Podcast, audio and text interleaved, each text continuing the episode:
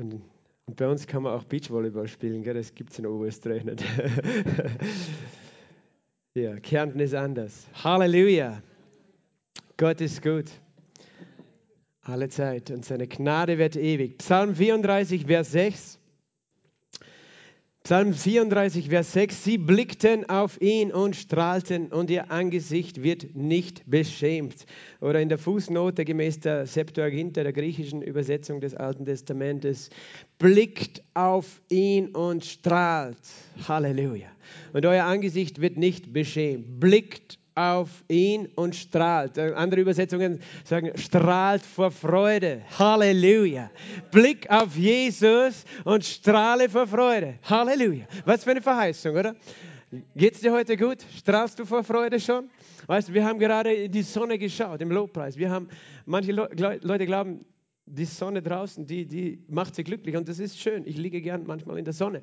Aber weißt du, die Sonne des Heiligen Geistes, die Sonne Jesus, Jesus ist die Sonne der Gerechtigkeit. Wenn wir ihn sehen, Halleluja, dann wirst du mehr als Solarium gebräunt. Halleluja. Aber blickt auf ihn und strahlt, dann kommt Freude in dein Herz. Und dein Angesicht wird nicht beschämt, dein Gesicht wird nicht beschämt. Das heißt, du schämst dich nicht, weil du weißt, Gott wird mich nicht enttäuschen, wenn ich auf ihn blicke. Und Gott ermutigt dich heute Morgen. Mit diesem Vers möchte ich euch alle begrüßen. Sage mal zu deinem Nachbarn, Blick auf Jesus und strahle vor Freude. Blick auf Jesus. Schau auf Jesus. Halleluja. Schau auf Jesus und strahle vor Freude. Und dieses Bild ist einfach so ein mächtiges Bild von einem Menschen, der vielleicht bedrückt ist, der vielleicht beladen ist, aber er hebt seinen Blick und da oben ist einer. Halleluja. Und wir wissen, er wohnt ja auch in uns, aber einfach symbolisch auch. Und wir wissen, der Himmel ist oben. Halleluja. Wir schauen zu ihm, wir schauen auf zu ihm, wir schauen zu ihm und dann strahlen wir. Warum strahlen wir? Weißt du, warum wirst du strahlen, wenn du ihn anschaust? Es ist sicher nicht, dass er schaut mit so einer finsteren Miene, wenn er dich sieht. Weil dann würdest du nicht strahlen vor Freude, oder? Dass er sich denkt, oh, der schon wieder, die schon wieder. Na, meine Güte. Nein, weißt du, er, er, er erwartet, dass du ihn anschaust, weil er lächelt schon. Halleluja. Er lächelt schon. Hast du gewusst? Er lächelt schon. Gott lächelt schon über dir. Manchmal denken wir, besser nicht hinschauen, wer weiß, was er mir alles vorhält. Aber er lächelt. Darum sagt uns dieser Vers, eigentlich David hat ihn gebetet, prophezeit, blickt auf ihn und strahlt und euer Angesicht wird nicht beschämt. Und du fangst zu strahlen an, du fangst zu lachen an, weil du wegschaust von dir und hinschaust zu ihm. Als ich hierher gekommen bin, es gab viele Bilder oder Dinge, die Gott in mein Herz gelegt hat, die ich mitgenommen habe, als ich hergekommen bin. Ähm, äh, um einfach eine Vision, die er in mein Herz gelegt hat. Eins davon war, wo Jesus gesagt hat, wenn ich von der Erde erhöht bin, werden, werde ich alle zu mir ziehen. Wenn ich von der Erde erhöht bin, werde ich alle zu mir ziehen. Und äh, er redet einerseits von seinem Tod, von der Erde erhöht zu sein, von seinem Kreuzestod, dass er hängen würde auf diesem Baum, auf diesem Holz. Und er sagt vorher, ich werde alle zu mir ziehen. In Johannes 12, 32, alle. Wie viel ist alle? Alle. Und das ist dieses mächtige Bild von diesem Kreuz von Golgatha und Jesus ist dort. Und wenn wir dorthin schauen und sehen können, dieses vollbrachte Werk, dieses vollkommene Werk, wo er gerufen hat, es ist vollkommen, völlig vollbracht. Er sagt, wenn wir das sehen, er, wir werden angezogen, weißt du, so wie die Motten zum Licht, aber wir sind keine Motten, wir sind Schafe zum Hirten, Halleluja. Wir, wir werden angezogen von ihm, der die Sonne der Gerechtigkeit ist. Wir werden angezogen, wenn wir ihn anschauen. Es zieht uns einfach an und es ist noch mehr. Es war auch für mich dieser Auftrag, den Gott mir gegeben hat. Wenn du mich erhöhst und wenn du mein vollkommenes Werk erhöhst, das heißt, wenn du Jesus vor den Augen der Menschen malst, wenn du vor ihnen stellst, das Kreuz und die Auferstehung, das vollbrachte Werk, dann wird etwas geschehen. Menschen werden gezogen werden. Weißt du, wir streben, wir sehen uns nach Erweckung. Was ist Erweckung? Dass viele Menschen umkehren zu Jesus. Wirklich ihr altes Leben hinter sich lassen, Buße tun, sich bekehren, errettet werden, neu geboren werden, erweckt werden. Aber wie geschieht geschieht es, wenn Jesus erhöht ist, wenn wir Jesus sehen, wenn wir ihn sehen und seiner Güte, weil er ist nicht dort mehr am Kreuz. Er ist auferstanden und ist verherrlicht und er ist nicht sauer und er ist nicht unzufrieden mit dir sondern er lächelt. Halleluja. Er lächelt über dir. Halleluja. Im, im, im Angesicht eines Königs ist, ist Leben. Das Wohlgefallen eines Königs, sagt uns in den Sprüchen, ist, da ist Leben.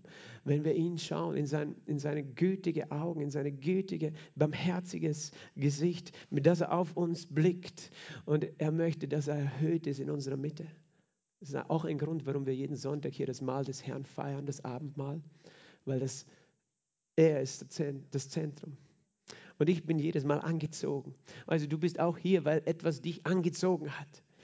Und das waren nicht deine menschlichen Ideen oder auch nicht Freunde, es war der Heilige Geist, dort wo Jesus erhöht ist. Und das ist mein Wunsch, dass wir gemeinsam ihn erhöhen. Halleluja, ihn erheben. Und ich möchte äh, das, äh, dieses Thema noch ein bisschen ausführen heute mit euch und in einen Zusammenhang stellen, ähm, auch von einer Geschichte die ihr alle gut kennt, in Markus 4, Vers 35, da lese ich Markus 4, Vers äh, 35 folgende. An jenem Tag sagt Jesus zu ihnen, als es Abend geworden war, lasst uns zum jenseitigen Ufer übersetzen.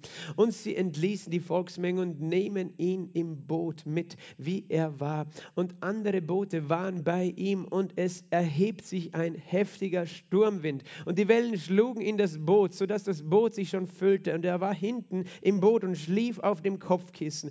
Und sie weckten ihn auf und sprechen zu ihm, Lehrer, kümmert es dich dich nicht, dass wir umkommen. Und er wachte auf, bedrohte den Wind und sprach zu dem See, schweig, verstumme. Und der Wind legte sich und es entstand eine große Stille. Und er sprach zu ihnen, warum seid ihr furchtsam, habt ihr noch keinen Glauben? Und sie fürchteten sich mit großer Furcht und sprachen zueinander, wer ist denn dieser, dass auch der Wind und der See ihm gehorchen? Amen. Vater, wir danken dir für dein Wort. Wir danken dir, dass wir heute aufschauen zu dir, dass wir aufatmen, wenn wir aufschauen zu dir. Und dass wir aufleben, wenn wir aufschauen zu, zu dir, Jesus, heute Morgen. Und dass du durch dein Wort zu uns blickst und dass wir in dein Wort blicken und dich sehen, Jesus, und dass du uns veränderst von Herrlichkeit zu Herrlichkeit, Herr, dass wir sehen, wer du bist und wer wir in dir sind, Herr Jesus Christus. Wir preisen deinen Namen und ich bete, Heiliger Geist, komm und rede zu jedem einzelnen Herzen. Hilf mir zu sprechen und hilf uns zu hören. Und gib uns Offenbarungserkenntnis im Namen Jesu. Amen. Amen. Jesus schlief im Boot. Diese Geschichte äh, kann man auf vielerlei Art und Weise predigen. Ich habe schon viele Predigten über diese Geschichte gehört. Ich habe schon sehr oft diese Geschichte gehört, schon als Kind. Ich habe sie schon oft auch meinen Kindern vorgelesen, äh, als ich die Kinderbibel gelesen habe, als sie klein waren. Und immer wieder ist jede einzelne Geschichte von diesen Wundern Gottes, von diesen Wundern Jesus so kostbar, so stark, so lebendig, so mächtig.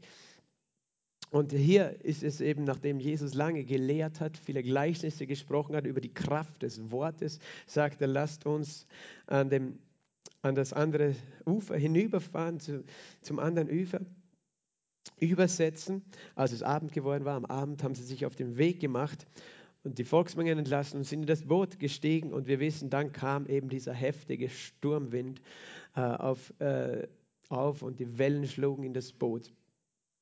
Jesus hat immer ein Ziel gehabt. Er hat ein Ziel gehabt, als er dort eingestiegen ist. er hat sich etwas dabei gedacht. Man könnte meinen, vielleicht hat er sich nicht dabei gedacht, dass er da am Abend, äh, vielleicht waren schon irgendwo die Wolken im Anzug, äh, da ins Boot steigt. Äh, und die Jünger haben vielleicht mal gedacht, was macht er? Aber er hat immer ein Ziel gehabt. Und das ist die nächste Geschichte, die lese ich heute nicht. Das ist die von der Heilung des besessenen Gerasenes. Irgendetwas in ihm hat ihm gesagt, er soll dorthin fahren. Und es war nicht irgendetwas natürlich, es war der Vater, der Heilige Geist, der in ihm wohnte. Äh, er sagt, ich tue nur das, was ich den Vater tun sehe. Und das war sein Blick. Er hatte eine Vision, er hatte ein Ziel. Und er hatte den Vater vor Augen, von dem wir heute auch schon gehört haben. Von dem Vater, den er vor Augen hatte. Auch als er äh, bevor er ans Kreuz gegangen ist. Er hat den Vater vor Augen gehabt. Und deswegen ist er da in das Boot gestiegen. Und das, was mich begeistert in dieser Geschichte, ist wirklich dieser Vers in Vers 38. Er war hinten im Boot und schlief auf dem Kopfkissen.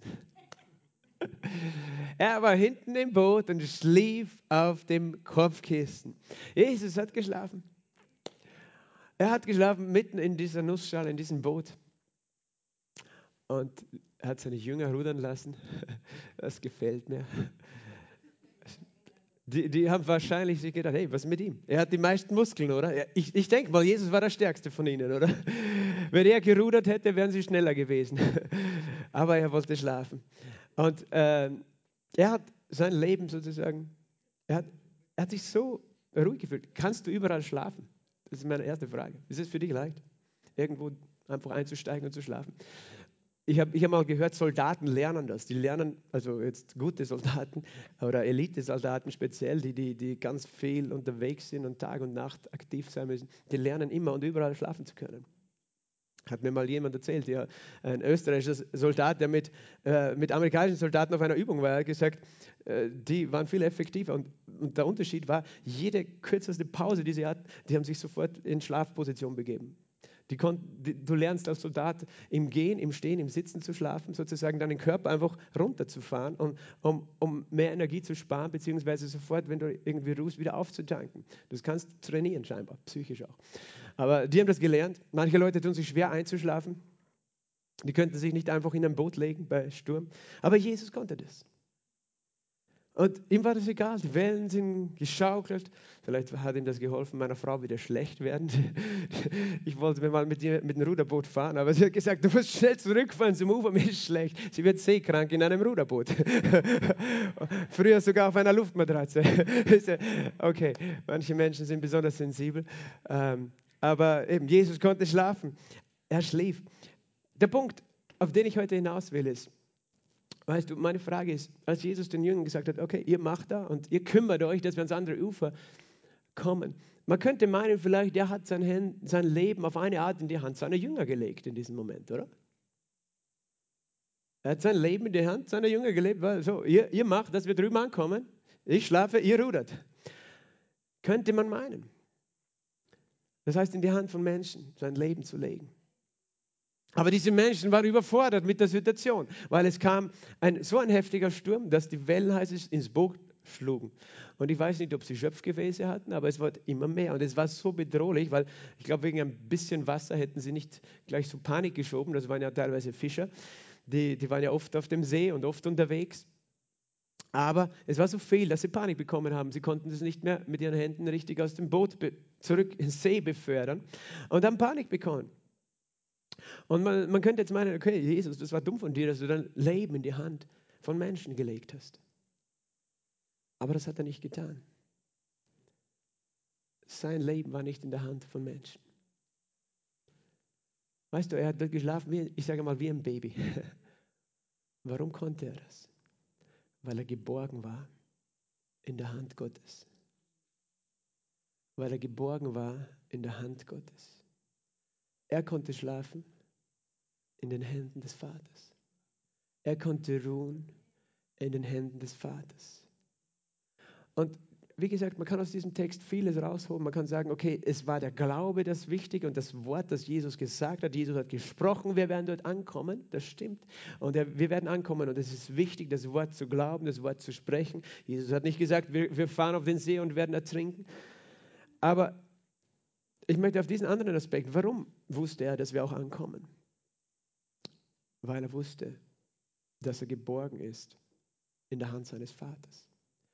Und weil er wusste, ich muss es nicht selber schaffen, auf die andere Seite zu kommen. Ich muss nicht mit eigener Kraft auf die andere Seite kommen. Ich muss nicht mit eigener Kraft meine Probleme lösen, wenn welche kommen, sondern ich bin in der Hand des Vaters. Ich bin geborgen in der Hand des Vaters. Und dann hat er sich einfach hingelegt, sich sogar noch einen Polster genommen und geschlafen. Und die Jünger in dieser Situation, und ich möchte eben auch das heute herausstreichen, die waren nicht geborgen in der Hand des Vaters. Nicht, weil der Vater sie nicht in seine Hand nehmen hätte wollen, sondern weil sie den Blick gar nicht dafür hatten, für den Vater, äh, für die Hand, in der sie sind, sondern ihr Blick war auf sich selbst. Und sie haben gedacht, okay, jetzt haben wir ein Problem, weil mit unseren eigenen Händen schaffen wir es fast nicht, uns befreien aus dieser Situation. Das heißt, sie haben Panik bekommen, weil sie waren mit sich beschäftigt. Was können wir, was kann ich jetzt in dieser Situation tun? Was kannst du tun, wenn du, ich meine, der Wörthersee ist, weißt du, vom Durchmesser nicht so groß. Der, der See Genezareth, der ist, glaube ich, über 10 Kilometer Durchmesser. Das ist schon ein See. Es ist äh, ein richtig breiter See und wenn du da in der Mitte bist, das ist schon eine Entfernung zurück zum Ufer dann.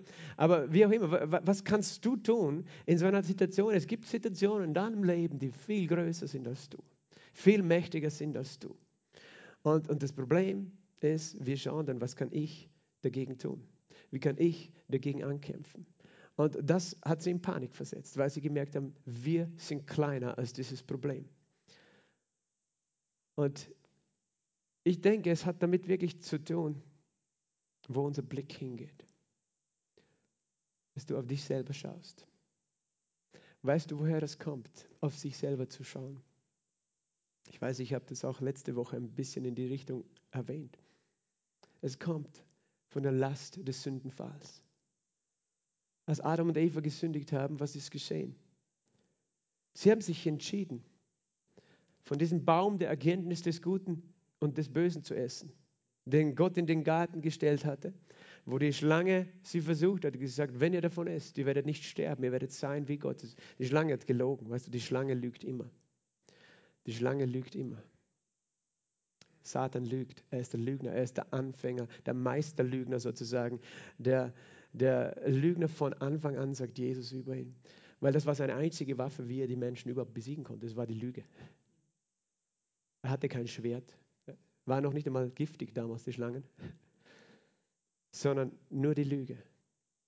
Mit der Lüge wollte er seinen Sieg äh, erringen und das tut er auch heute noch. Er lügt, weißt du. Und, und er sät Zweifel, das tut er immer. Er, er sagt, hat Gott wirklich gesagt? Wir in unserer modernen, humanistisch aufgeklärten Welt denken, das Beste, was wir tun können, ist alles zu hinterfragen, weil wir sind so klug. Wir sollten an allem zweifeln und alles in Frage stellen. Und verstehe mich nicht falsch, Wissenschaft funktioniert natürlich auch dadurch, Fragen zu stellen. So, wie funktioniert ein Blitz? Menschen haben den elektrischen Strom äh, entdeckt. Und, aber der Punkt ist der, wenn wir Gottes Wort in Frage stellen, dann haben wir ein Problem. Weil dann gehen wir dem Teufel auf den Leim. Und das ist, was der Teufel immer tun wird. Er wird dich an den Punkt bringen, wo du das Wort Gottes die, an die Frage stellst. Hat Gott wirklich gesagt? Ist es wirklich wahr? Ist überhaupt das Buch wirklich wahr? Wer sagt, hey, man, nur weil der Pastor sagt, das kann man glauben. Tatsächlich, weißt du, die, die, die moderne Theologie, die liberale lehrt die historisch-kritische Methode, die Bibel auszulegen und zu lesen. Das heißt, du stellst alles nur immer in einen historischen Kontext und na, damals haben sie das und das so und so gemeint und das kann man heute so und so nicht verstehen. Und weißt du, halten sich für besonders klug, aber sie glauben das Wort nicht mehr. Ich hatte einen Schulkollegen, einen Schulfreund, der, der, der, der, hat eigentlich an Gott geglaubt. Der war der Erste in unserer Klasse, der hatte die Bibel gelesen mit 15 oder 16, das ganze Buch. Er wollte dann er hat dann Theologie studiert, aber nach zwei Jahren Theologiestudium hat er nicht mehr an Gott geglaubt. Und hat aufgehört damit. Weil du lernst einfach nur alles zu kritisieren, alles zu hinterfragen. Aber wenn wir das Wort Gottes hinterfragen, weißt du, dann werden wir immer auf den falschen Weg kommen. Weil dann stellen wir in Frage seine Güte, seine Liebe. Wir dürfen Fragen stellen, weißt du. Maria hat auch Fragen gestellt, wie soll das geschehen, dass ich schwanger werde? Aber sie hat nicht gesagt, ich glaube nicht, dass du es tun kannst. Sie hat nur gefragt, wie. aber nicht, nicht an, der, an den Inhalt gezweifelt, im Gegensatz zu Zacharias, der, der nicht geglaubt hat, dass seine Frau noch schwanger werden würde. Und dann hat der Engel ihn stumm gemacht, damit er ja nichts mehr sagt mit seinem Unglauben und nicht das, was Gott gesagt hat, zunichte macht mit seiner Lüge. Aber okay, auf jeden Fall, die Schlange, der Teufel, der hat die Menschen auf sich selbst hingelenkt. Du wirst sein wie Gott. Und die Idee war eben, wenn du selber weißt, was gut und böse ist, du brauchst Gott nicht mehr in deinem Leben. Du kannst ohne ihn leben. Du bist unabhängig. Du bist selber Gott. Perfekt. Ich meine, du brauchst du nicht immer fragen, obwohl alles verrückt war, weil Gott hat ihnen nichts vorenthalten. Und in dem Moment, wo Adam und Eva gegessen haben von dieser Frucht, heißt es, sie erkannten, dass sie nackt waren, weil die Herrlichkeit Gottes wich von ihnen. Sie waren bekleidet mit dem Licht. Und in dem, weißt du, vorher waren ihre Augen die ganze Zeit in die Herrlichkeit Gottes. Sie haben die Herrlichkeit Gottes gesehen, das Licht, die Schönheit Gottes. Gott war bei ihnen in der Kühle des Tages am Abend. Und in dem Moment, wo sie äh, Gott in Frage gestellt haben, sich abgewandt haben, waren ihre Augen weg von Vater hin auf sich selbst. Und das, was sie erschrocken feststellen mussten, ist, dass in sich selbst sie nichts vorzuweisen hatten. Sie waren nackt. Sie waren nicht herrlich wie Gott sozusagen, sondern auf einmal waren sie nackt. Und, und, und ihre Augen waren auf sich selbst und auf ihre Scham und, und auf ihre Schuld. Und, und seit damals, weißt du, sind die Augen des Menschen auf sich selbst gerichtet. Und seit damals versucht und muss der Mensch sich selbst kümmern um alles, damit er leben kann. Im Schweiße deines Angesichts wirst du dein Brot essen. Sich selbst, weißt du. Und das ist, das ist der größte Fluch, meiner Meinung nach, des Sündenfalls ist, abgesehen vom ewigen Tod, ist, dass du von dir selbst beherrscht bist. Und dass du selbst dein eigener Retter sein musst. Und ich, ich, ich. Und du Du kämpfst darum, um Segen, um Leben, um, um Freude, um Frieden, aber du hast einen Blick auf dich, was kann ich tun, damit es mir gut geht. Ich, ich, ich, ich fühle mich so, ich fühle mich so, ich fühle mich depressiv, ich fühle mich schuldig, ich, ich, ich. Dein ganzes Leben ist zu einem Ich geworden. Und du glaubst, vielleicht brauche ich noch mehr Zeit für mich, noch mehr Geld für mich, noch mehr, äh, weiß ich nicht, was essen für mich, noch mehr Spaß für mich, dann geht es mir vielleicht besser. Aber je mehr du dich auf dich fokussierst, desto schlimmer wird das ganze Dilemma.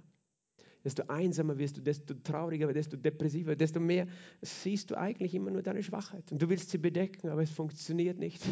Diese feigen Blätter, weißt du, die verrotten schnell, mit denen sich Adam und Eva bedeckt hat. Und, in, äh, und auf diese Art, weißt du, haben wir gelernt, unser Leben zu leben. Angewiesen auf sich selbst. Du bist auf dich alleine angewiesen. Und du siehst dich selbst vor Augen. Du, in dir selbst kannst du auch nicht sagen, ich habe Gewissheit des ewigen Lebens, Gewissheit einer herrlichen Zukunft. Und wir müssen verstehen als Kinder Gottes, dass unsere Freiheit darin liegt, dass durch unsere Erlösung wir von uns selbst erlöst worden sind. Und so sehr und so oft halten wir so fest an uns selbst weil wir glauben, wir müssen festhalten an uns selbst, damit wir Leben haben. Menschen wollen ihr Leben selbst in die Hand nehmen. Auf der einen Seite oder in die Hand von Menschen legen. Das ist interessant, auch die Situation, weißt du jetzt, die wir haben in dieser Zeit, in der wir stehen. Es gibt die einen, die, die wollen ihr Leben in die Hand von Menschen legen, von Ärzten, von Regierungen und denken, da ist mein Heil, da ist das Heil für diese Welt. Und dann gibt es andere, die sagen, ich werde niemals mein Leben in die Hand von einer Regierung leben, ich nehme mein Leben selbst in die Hand, ich bestimme alles selbst, ich, ich, ich, und dann werde ich gerettet. und sind auf sich selbst gestellt.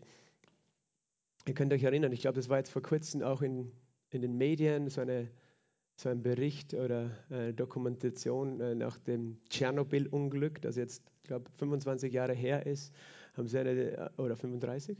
35, Wahnsinn. Ich war ein Kind damals. Äh, haben sie darüber äh, berichtet. Und damals waren die Menschen ja auch in Panik, weil, weil sie nicht gewusst haben, was wird jetzt sein. Werden wir alle, weiß ich nicht, auf einmal Schwammel aus den Köpfen wachsen haben oder, oder, oder missgebildete Kinder bekommen und jetzt für Ewigkeit uns irgendwo in dem Bunker verstecken müssen. Menschen waren in Panik von dem, was war. Und, ähm, warum erzähle ich diese Geschichte aus? Meine Frau und ich, das war im Jahr 2001, äh, hatten wir überlegt, nach Neuseeland auszuwandern. Äh, wir hatten tatsächlich zu Hause die Zelte eigentlich mehr oder weniger abgebrochen und sind mit unserem damals einjährigen Sohn nach Neuseeland gegangen. Waren im Endeffekt aber nur drei Monate dort.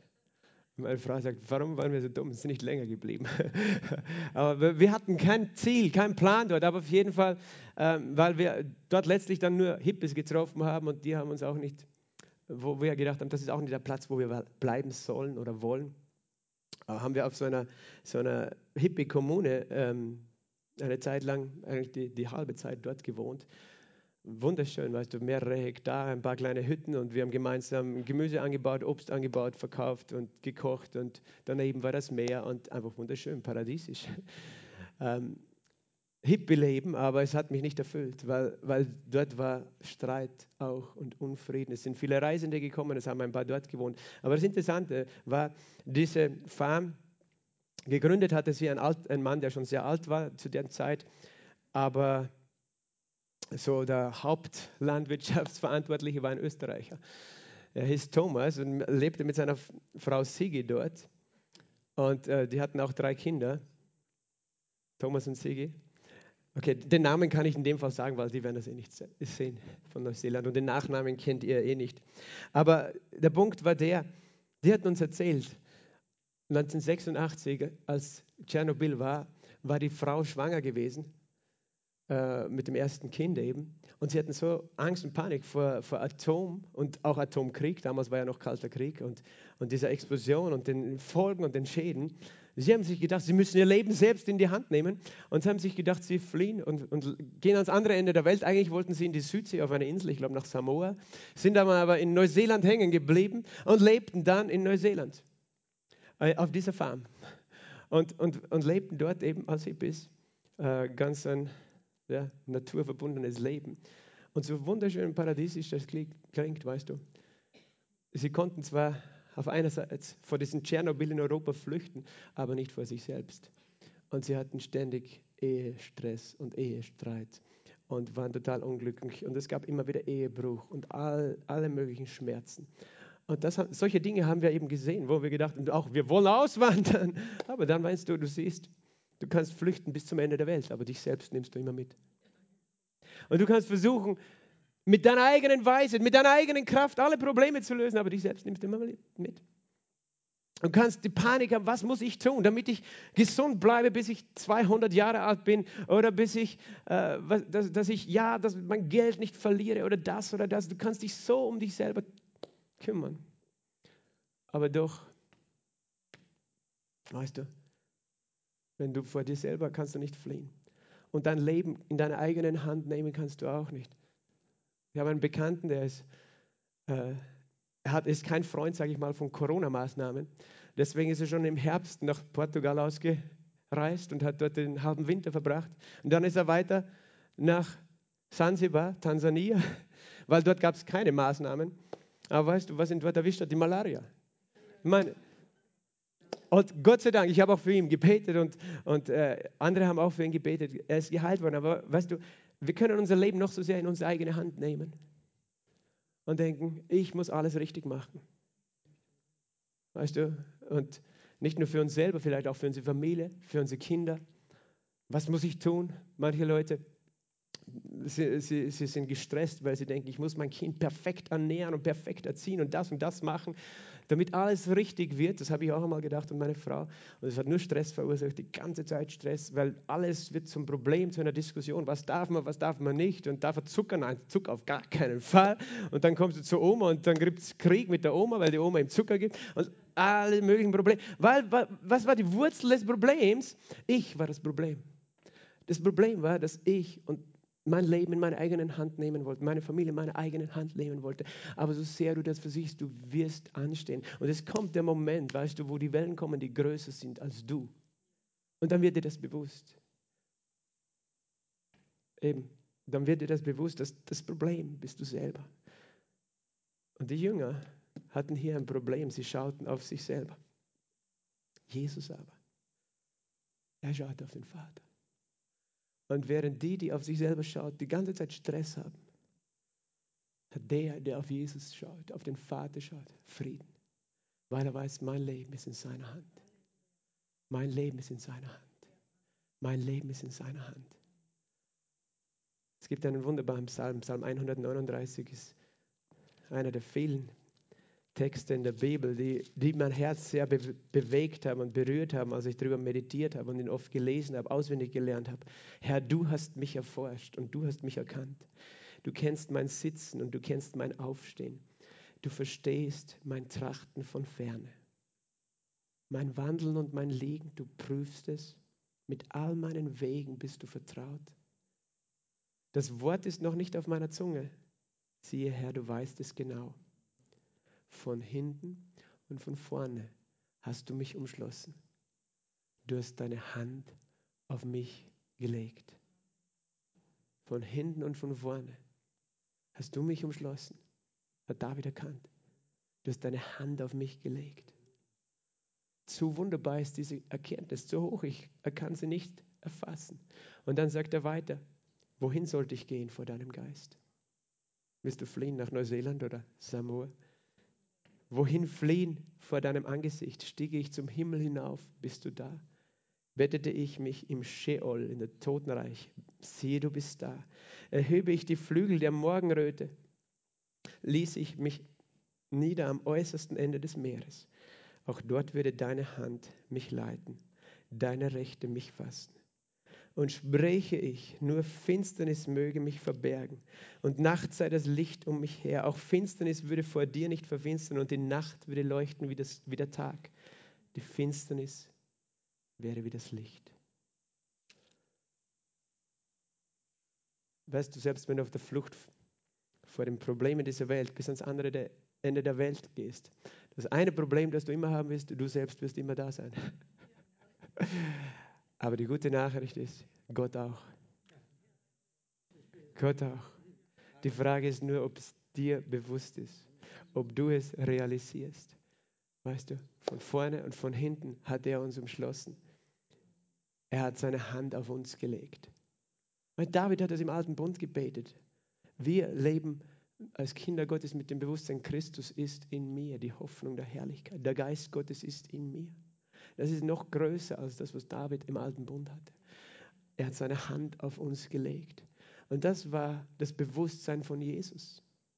Mitten in dem Sturm. Es war mehr als das, ich glaube meinem Wort, wir werden an die andere Seite kommen. Er wusste, mein Leben ist in der Hand Gottes. Und ich werde mich um nichts sorgen. Mein Leben ist in seiner Hand geborgen. Komme, was will. Es wird mir nichts passieren. Weißt du? Komme, was will, es wird, es wird nichts geschehen. Menschen diskutieren heute, darf man sich impfen oder nicht, oder soll man sich impfen oder nicht. Ich werde nicht eine Meinung dazu sagen, aber ich habe nur gemerkt, viele Menschen haben Panik in, in beide Richtungen. Panik. Wir hatten vor kurzem einen Evangelisten zu Gast. Der hat gesagt, mir ist das egal, ich habe die Impfung, weil ich will predigen im Gefängnis und ich werde mich von nichts aufhalten lassen. Also predige ich. Und wenn Sie mir eine Impfung geben wollen, geben Sie mir eine Impfung. Weißt du, und ich will jetzt gar nicht auf den medizinischen Aspekt hineingehen. Mir ist es ganz egal, was du da jetzt dazu denkst. Ich möchte dir nur Folgendes sagen. Er wusste, sein Leben ist in der Hand Gottes. Und er weiß, sein Auftrag ist, Menschen im Gefängnis auf der ganzen Welt zu erreichen. Und meine Frage ist auch, was, was, glauben wir? Und ich möchte da in keine Richtung jetzt irgendwie manipulieren oder Empfehlungen abgeben, weil zu diesem Thema, das ist jedem seine eigene Entscheidung, wie er damit umgeht. Ich möchte nur fragen, was glaubst du, in welcher Hand dein Leben ist? Ist es in deiner eigenen? Oder denkst du, es ist sicher, wenn du es in die Hand der Regierung gibst? Die können sich vielleicht bemühen oder nicht, aber es sind Menschen. Ich sage dir, am besten ist es, du gibst es in die Hand Gottes. Das ist der einzige sichere Ort, wo dein Leben sicher ist. Und wo du diesen, nicht nur wo dein Leben sicher ist, wo du diesen Frieden finden wirst. Wo du geborgen sein wirst in seiner Hand. Und wie kannst du das in der Praxis dann erleben, dieses Geborgensein in seiner Hand? Wir nennen es Glauben, aber es ist, es ist dieser Glaube, der vertraut.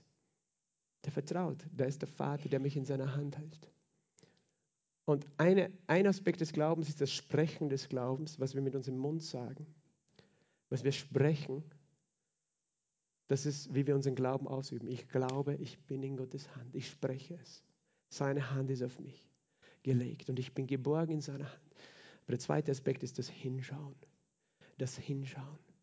Jesus hat gesagt, so wie Mose in der Wüste die Schlange erhöht hat, damit jeder, der auf die Schlange blickte, nicht verloren geht. So muss der Menschensohn erhöht werden, dass jeder, der an ihn glaubt, nicht verloren geht. Und er hat gesagt, das ist das Gleiche, hinzuschauen, wie zu glauben. Verstehst du?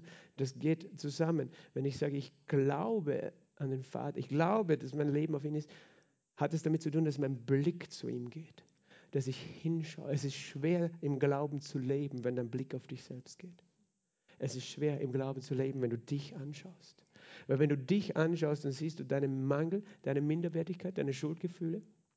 Die Bibel redet davon, weißt du, ohne Jesus haben wir eine, eine eine furchtbare Erwartung des Gerichts in uns, im Hebräerbrief im 10. Kapitel. Eine Furcht, tief in deinem Herz ist die furchtbare Erwartung von schlechten Dingen ohne Jesus. Das immer, die Jünger hatten eine furchtbare Erwartung in sich. Sie lebten permanent mit einer furchtbaren Erwartung in diesem Moment. Was wird jetzt passieren? Das ist das Leben, das getrennt ist von Gott, trägt in sich und es kommt an die Oberfläche, wenn tatsächlich die, die, die Umstände entsprechend sich ändern. Eine furchtbare Erwartung von negativen Dingen, weil Menschen das Blut Jesu nicht kennen und die Gnade Gottes nicht kennen. Aber wenn du auf Jesus schaust, wenn du sein Blut kennst und seine Gnade, dann hast du eine fruchtbare Erwartung von guten Dingen. Keine furchtbare Erwartung, sondern eine fruchtbare Erwartung von guten Dingen. Dann lebst du in deinem Herzen mit der Erwartung, dass alles gut sein wird. Mit der Erwartung, dass alles gut werden wird. Dass alle, wir werden an die andere Seite kommen. Wie das geht, weiß ich nicht. Wir werden es tun. Ich habe diese Erwartung in meinem Herzen, dass alles gut ist. David hat gesagt, nur Güte, nur Gnade werden mir folgen alle Tage meines Lebens. Weißt du, wir als Kinder Gottes, wir dürfen leben in diesem Glauben. Und dieser Glaube heißt, ich nehme den Blick von mir selbst. Weil in unserem Fleisch, in unserer fleischlichen Natur, da ist diese Macht der Sünde. Und als Jesus gestorben ist, dort am Kreuz, ist er nicht als Jesus gestorben, in, verstehst du, auf eine Art und Weise, sondern er ist als Gottfried gestorben. Er ist als Siege gestorben. Er ist als Helga gestorben. Er ist für mich gestorben. Warum? Damit dieses armselige, verlorene alte Ego tot ist, damit es auferweckt wird zu neuen Leben. Und damit nicht mehr du lebst, sondern du mit Christus als eine neue Schöpfung.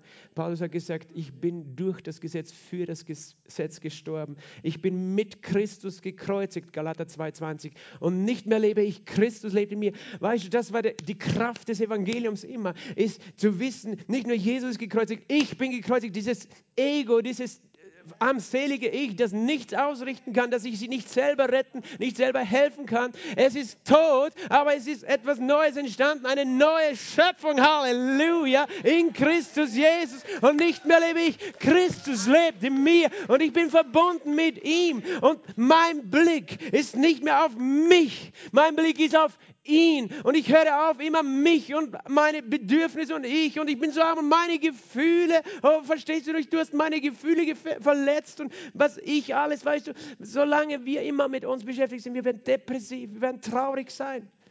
Das sage ich nicht als Vorwurf, weißt du, das sage ich, ich, ich rede zu mir selbst als erstes, weil, weil ich das selber weiß. Dass wenn ich mit mir selber mich beschäftige, es mir nicht gut geht. Oh, ich, armer ich. Oh, ich glaube, ich, glaub, ich brauche mehr Zeit für mich. Ich, oh, ich habe solche Gefühle, weißt du. Halleluja. Woo! Glory. Ich meine mich, mir, Gott segne diese vier. Hast du schon mal gebetet? Das ist das falsche Gebet. Das ist kein biblisches Gebet. Es wird dich nicht glücklich machen. Du kannst es probieren, aber es wird dich nicht glücklich machen. Psalm 34. Und ich komme dann zum Abschluss. Psalm 34, mit dem haben wir begonnen. Die Jünger, weißt du, die haben sich sehr arm gefühlt. Jesus, sie haben ihn aufgeweckt. Kümmert es dich nicht, dass wir umkommen. Wir, wir sind so arm, wir, wir haben so viel Angst. Dir ist alles egal. Das war beschäftigt. Er blickte auf den Vater und dann sah er die Macht des Vaters und dann sah er die Hand des Vaters und sagt, was ist los? Sturm sei stille, schweig, verstumme. Und sofort war der Sturm still. Und das konnte er nicht tun, weil er so ein Superheld war, sondern weil sein Blick nicht auf sich war, sondern weil sein Blick auf den Vater war und seine herrliche Kraft und seine herrliche Macht. Da war sein Blick hin. Halleluja. Psalm 34, 6. Blickt auf ihn und strahlt und euer Angesicht wird nicht beschämt. Weißt du, wer das gebetet hat? Es war der König David. Der König David in einer Situation der Bedrängnis. Weil er war so, eigentlich so mächtig und so erfolgreich gewesen, nachdem er Goliath getötet hat und die israelischen Heere in den Sieg geführt hat.